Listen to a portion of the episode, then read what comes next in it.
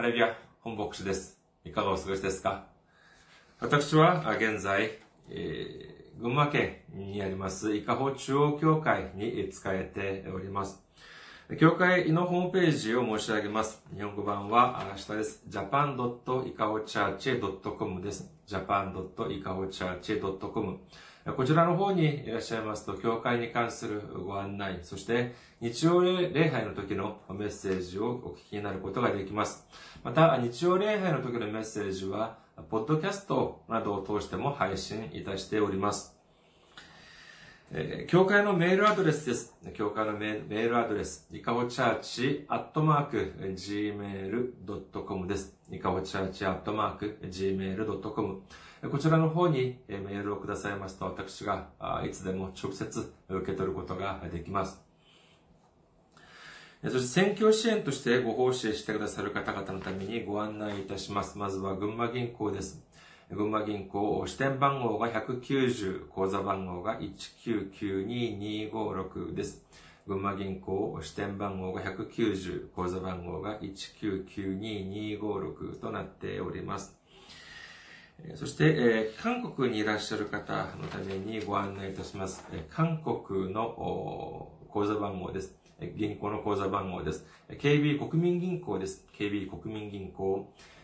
079-21-0736-251 KB 国民銀行079-21-0736-251です。私どもの教会は教会はまだ財政的に自立しておりません。皆様のお祈りと選挙支援によって運営されております。皆様のお祈り、そしてご奉仕、ご参加のほどお待ちしております。先週も選挙支援としてご奉仕してくださった方々がいらっしゃいます。韓国のジョン・フンジンさん、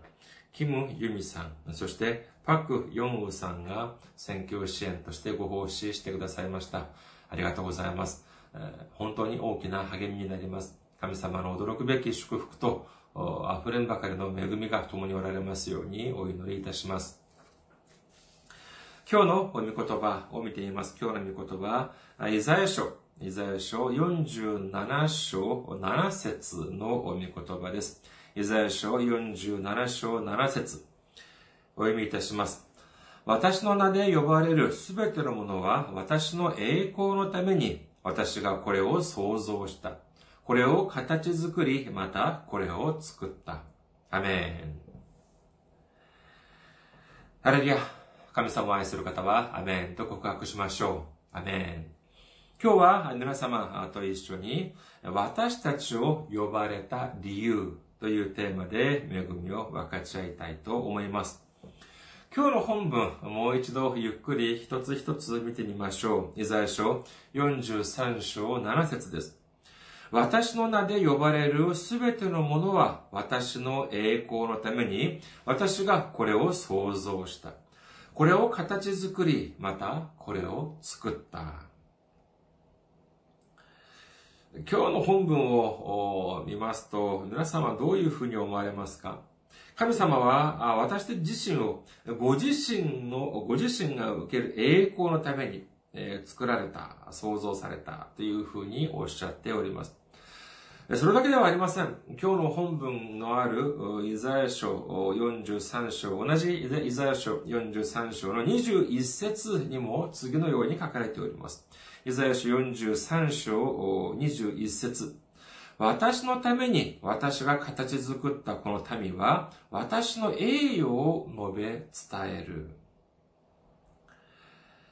この民、この民というのは神が、この本当にこの栄誉を述べ伝えるために形作ったというふうに神様自らおっしゃっております。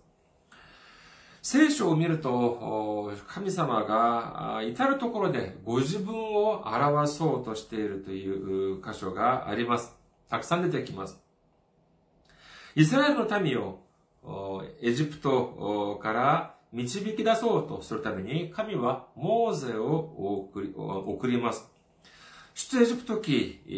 6章 5, 章5節から8節を見てみましょう。出エジプト記6章5節から8節今私はエジプトが奴隷として使いさせているイスラエルの子らの嘆きを聞き、私の契約を思い起こした。それゆえ、イスラエルの子らに言え、私は主である。私はあなた方をエジプトの区域から導き出す。あなた方を重い労働から救い出し、伸ばされた腕と大いなる裁きによってあがなう。私はあなた方を取って私の民とし、私はあなた方の神となる。あなた方は私があなた方の神、主であり、あなた方をエジプトでの区域から導き出すものであることを知る。私はアブラハム、イサク、ヤゴブに与えると誓ったその地にあなた方を連れて行き、そこをあなた方の所有地として与える。私は主である。さあ、神様は、主は、この御言葉をモーセにおっしゃいました。これを踏まえて考えてみると、少なくともまあ、二つ、二つの事実を私たちは知ることができます。まず一つ目は何かというと、主はイスラエルの民をエジプトから導き出そうというふうに思われている。そして二番目、二つ目は、神は、主はモーセを通じてこのことを成し遂げようとされているということであります。だからこそ、神はモーセを呼ばれました。そして、その兄、アーロンと共にエジプトに送ったわけであります。その道とはどういう道だったでしょうか？それこそ、主が計画された道、主が共に行かれた、共におられる道、そして主が命じて行けとおっしゃった道なのであります。信じる方はアメンと告白しましょう。そうです。これはもう99%でもありません。100%確かな事実なのであります。しかしですね、神様はちょっとおかしな、不思議なことをおっしゃいます。出エジプト記7章3節から6節を見てみましょう。出エジプト記7章3節から6節私はファラオの心を堅くなにし、私の印と不思議をエジプトの地で数多く行う。しかしファラオはあなた方の言うことを聞き入れない。そこで私はエジプトに手を下し、大いなる裁きによって私の軍団、私の民イスラエルの子らをエジプトの地から導き出す。私が手をエジプトの上に伸ばし、イスラエルの子らを彼らのただ中から導き出すとき、エジプトは私が主であることを知る。そこでモーセとアロンはそのように行った。主が彼らに命じられた通りに行った。この部分皆さんどうですか？ちょっと不思議ではありませんか？神様がご計画し、神様が共におられ、そして神様が命じられた道だというのであれば、少しはトントン拍子にことが運んでも良さそうではありませんか？皆さん、今、エジプトに遊びに行ったイスラエルの民を連れてこようというのではないんです。そういうわけではありません。エジプトで奴隷としてこき使われている人を導き出そうというのであります。当時、奴隷山しもべというのは、その主人の財産と、財産と同じです。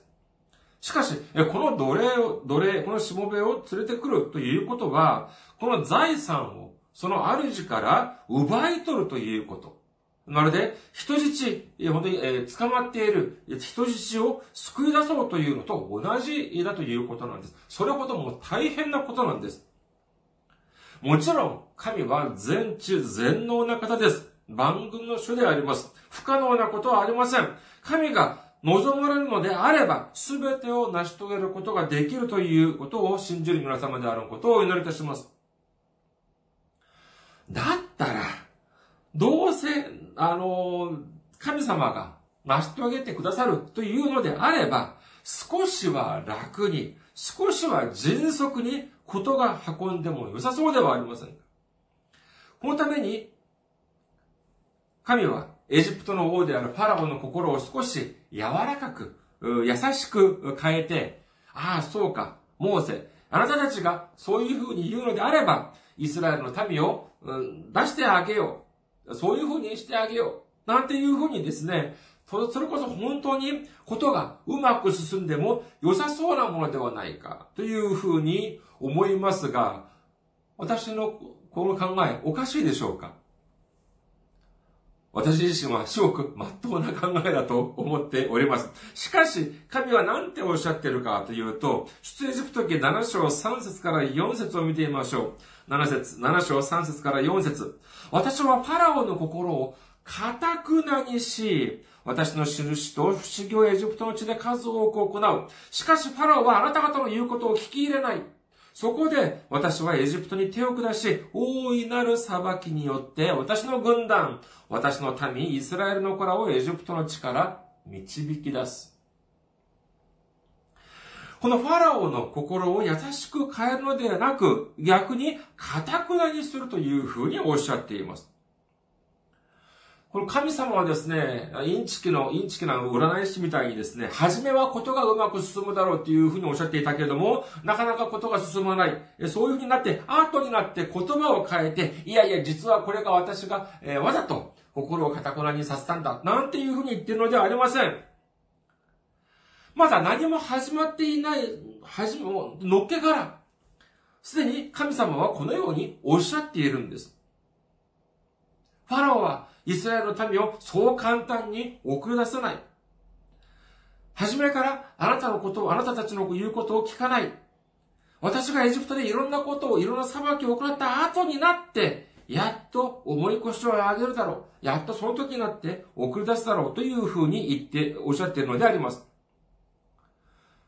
どうしてですか？それはご自分がファラオの心を堅くなにした。だからそうだというふうにおっしゃっているのであります。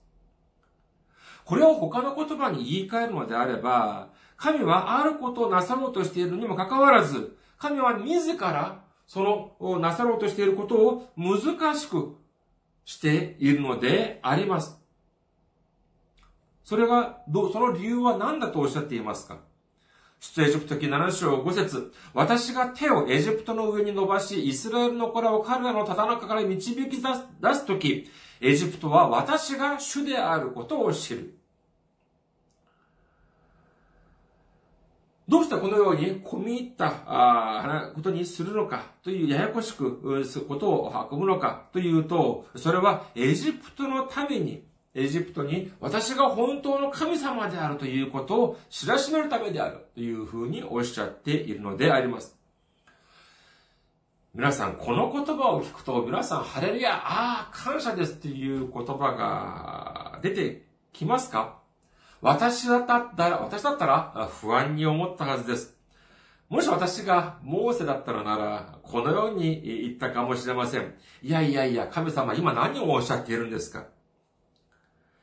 私は神様が神様だということを知っています。だから、変に、こういうふうにですね、わざと、この込み入るように、込み入って、その難しくことを運ぼうとなさらずに、ちょっと簡単にしましょう。いや、エジプトが、エジプトの民が神様を知ろうと知る前と、そんなのは重要じゃないでしょう。ファラオの、エジプトの王の心を優しくして、ちょっとトントン拍子に、えー、仕事が運ぶようにしてください。このお祈り、おかしいですか？いやいや、これもやはり私なりには至極真っ当な祈りだというふうに思っています。しかしにもかかわらずどうして神様は自らを表そうとなさろう、なさっているのか。まあいい。エジプトに、エジプトの民に、まあ神様をさ、じゃあ、あ表す。じゃあ、それも、まあ、敵国ですから、いいとしましょう。しかしですね、このような、あ内容と似ている箇所がまたあります。先ほども言いましたけども、出エジプト記6章7節私はあなた方を取って私の民とし、私はあなた方の神となる。あなた方は私があなた方の神、主であり、あなた方をエジプトでの区域から導き出すものであることを知る。全能である神様、全知全能である神様を表すというのを、エジプトの民だけではなく、イスラエルの民にまでする、なさるというのであります。いや、これ、こんなこと言ったら、あの、語弊がありますけれども、ちょっとご自分目立ちたがり屋じゃないですかちょっとご自分を表しすぎではないでしょうかなんというふうに私は初めは思ってしまいました。まあ、100歩譲って、敵国であるエジプトのために、そうだ、イスラエルのためにはこんなにすごい、こんなに素晴らしい神がおられるんだぞ、というふうなことをアピールする。これはまあ、いいとしても、どうしてイスラエルのためにまで、えこんなことを難しく、組み入ったことにしてまでも、ご自分を表そうとされるのか、表す必要があるのかというのであります。一つ考えてみましょうか。一般的に、まあ、社長とか、まあ、ビジネスをされている社長のことを考えてみます。ビジネスをされる、始める理由というのは何でしょうかまあもちろんいろんな目的はあるとは思いますけれども、まあ第一次的にはやはり収入を得ること、まあ、ざっくり言えばお金を儲けることというのが、まあ、まずは一時的一時的な目標だと言えます。それが悪いことというのではありません。それは当然なことなんです。まあ、このためには、いろんな、まあ、こともありますけど、まあ、普通、社員を、まあ、採用して、一緒に会社を運営していきます。まあ、それが、まあ、一般的でしょう。さあ、皆さんが社長です。そして A と B、二つの、二人の社員がいたとしましょう。二人はすべて有能です。しかし根本的な違いがありました。A、社員は自分のための、自分のために仕事をしています。社長や会社のことは考えません。ただ、自分の方法で、自分の考えで、自分の利益のために仕事をしているというのであります。一方 B はというとどうかというと B 社員は会社のことを考えながら仕事をしています。そして会社の社長である皆さんのことも考えながら仕事をしております。何かあるたびに社長である皆さんと相談をして、そして仕事を進めています。じゃあ、皆さんはこの同じく、同じくらい有能な A と B、どちらをもっと重く使うで、使うことになるでしょうか？どちらを大事なポストに入れますか？これはもう、言うまでもありません。当然 B であります。いや、社長である皆さんが給料を払ってまでも、えー、連れている、その社員が、社長である皆さんの考えや会社については何の関心もなく、自分自身のためだけに働くというのであれば、その人はいくら有能であっても、会社では使い物にならないというのであります。スポーツもやはり似たようなことを言えるのではないかと思われます。私はまあ、スポーツについてそんなに、えー、まあ、不安ない方だと思われますけれども、まあ、野球とかを見ていますと、個人のホームランの数とか、そして、まあ、ヒットの打率なんていうのがあります。でも、自分が所属、所属しているチームについて、チームが勝とうが負けようが関心がありません。監督の指示も無視したまま、ただ自分の記録にだけ気を使っている選手だということを考えてみてください。その選手がいくら能力がずば抜けている。それこそ、イチロー選手や大谷選手ぐらいの、その高い能力を持っている人材だとしても、監督の指示に従わず、チームの勝利に寄与しない、全然関心がない、貢献しないのであれば、結局、チームに、そのチームに残っているということはできないというのであります。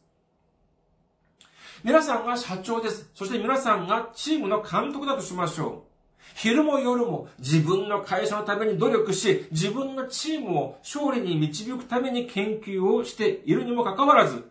自分の会社の社長が誰かも知らないで、自分のチームの監督が誰も知らないま、誰か、誰なのかも知らないまま、あ自分だけを考えて会社に来ているという、そういう人は、やはり使い道にならないというのであります。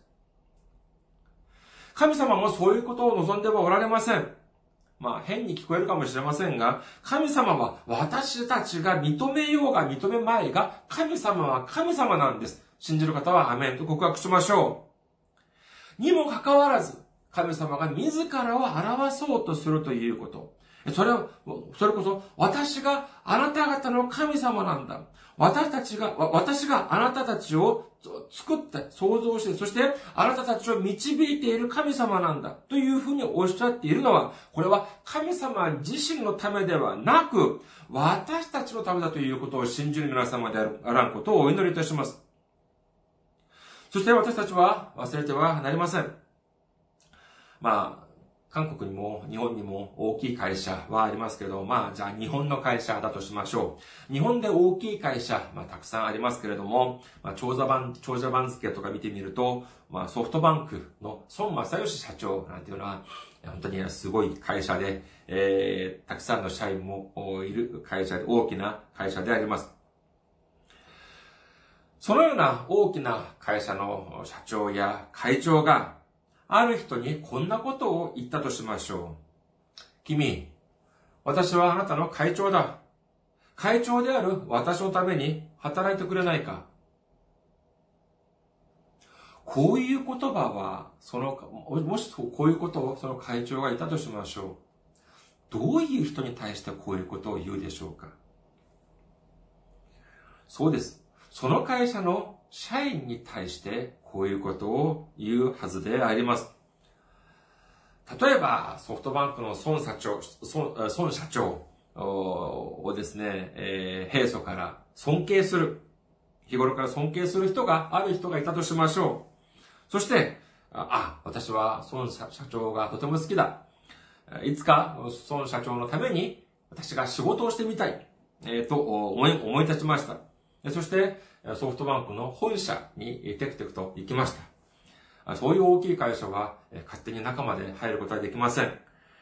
まあ、1階の案内デスクに行きました。そして、あの、私はこの会社の会長にはお会いしたいというふうにデスクに行ったらですね、あ、どういう、どういったご用でしょうか。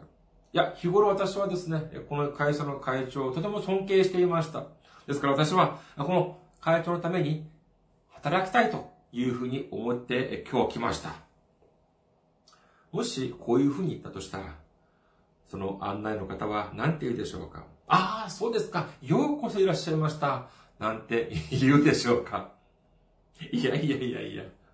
なんか変な人が来たな、なんていうふうにうとましく思うかもしれません。場合によっては、警備をされている方に追い出されてしまうかもしれないのであります。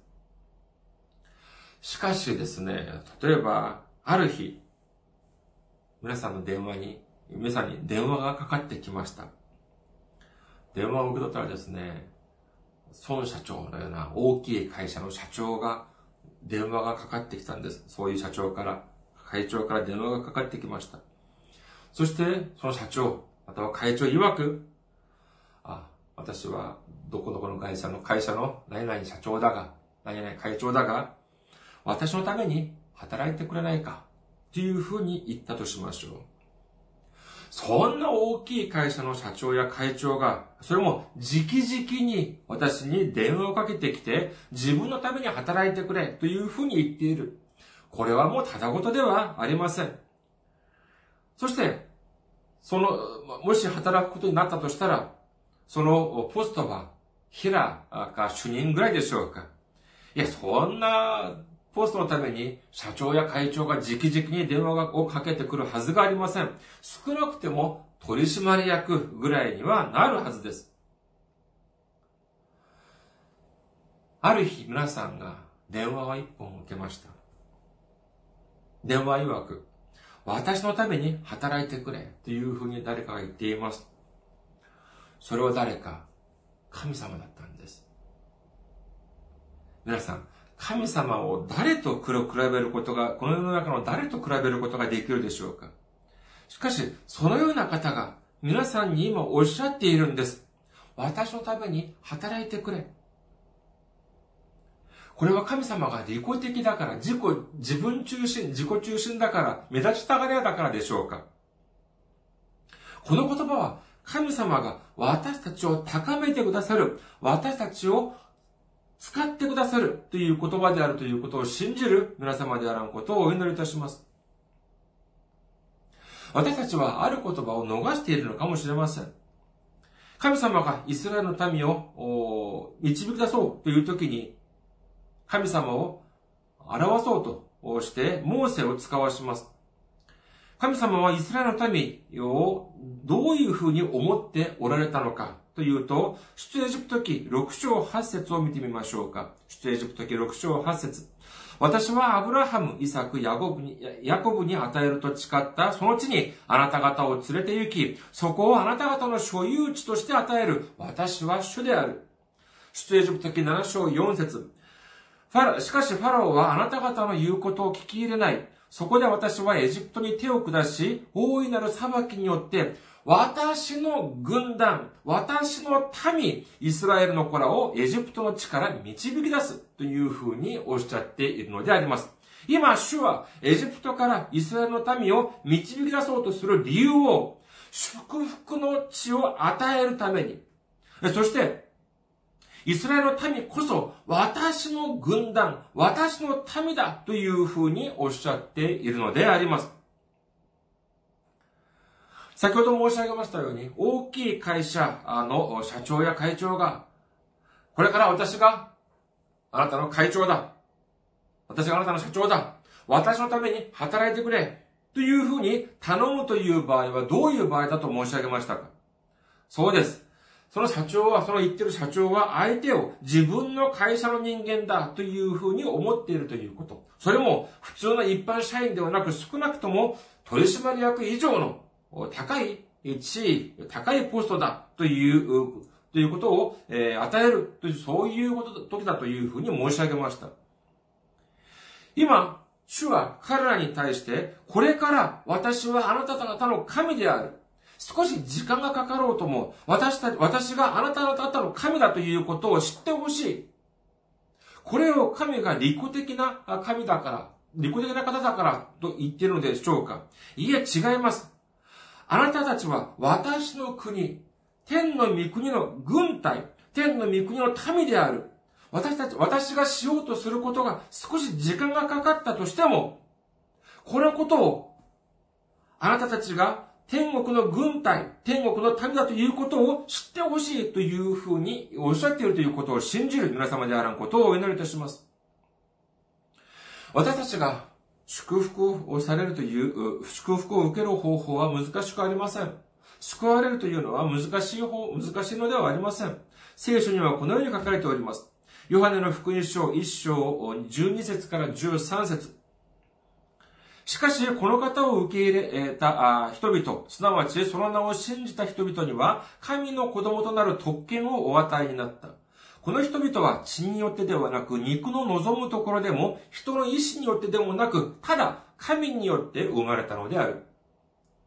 マタイの福音書10章32節から33節ですから誰でも人々の前で私を認めるなら、私も天におられる私の父の前でその人を認めます。しかし、人々の前で私を知らないという者は、私も天におられる私の父の前でその人を知らないと言います。これはイエス様の御言葉であります。そうです。私たちは私たちの救い主であるイエス様を受け入れればいいのであります。イエス様を神様の一人子、私たちのためにこの地に来られ、私たちのために十字架にかけられ、私たちのために死なれ、私たちのために蘇られ、私たちのために天に昇られ、そして今、この瞬間も私たちと共におられるということを信じる皆様であらんことをお祈りいたします。神様を高めて、イエス様を賛美しなさいというのは、神様が利己的だからというのではありません。これは他でもない。神様が私たちの神様であるということを認めるということであり、イエス様が私たちの救い主であるということを認めるということであり、私たちが天の御国の民になったということを認めるということであるということを信じる皆様であらんことをお祈りいたします。最近、どうですか？いろいろと大変ですか？いろいろと仕事がトントン拍子に運びませんか？あるいはそれは神様が私たちのために働いておられるからかもしれません。世の中の人々に神様を表そうとされているから、神様を見るようにしておられるからかもしれません。神様を賛美しなさいと、神様に栄光を捧げなさいという神様のメッセージなのかもしれないのであります。主は私たちを今呼ばれております。神様に栄光を捧げる人生を送る、神様に、神様の名前を高めるように、神様を賛美するように、神様に栄光を捧げるように、神様のために生きるようにと、今、神様が私たちを呼ばれているのであります。私たちは、これから神様に賛美を捧げる人生、神様に栄光を捧げる人生を生きていくことによって、神様が私たちのために備えてくださった約束の地を占領し、そして私たちの救い主であるイエス様の皆を高めることによって、神様の軍隊であり、神様の民としての祝福を全て受けることができる皆様であらんことをお祈りいたします。ありがとうございます。また来週お会いしましょう。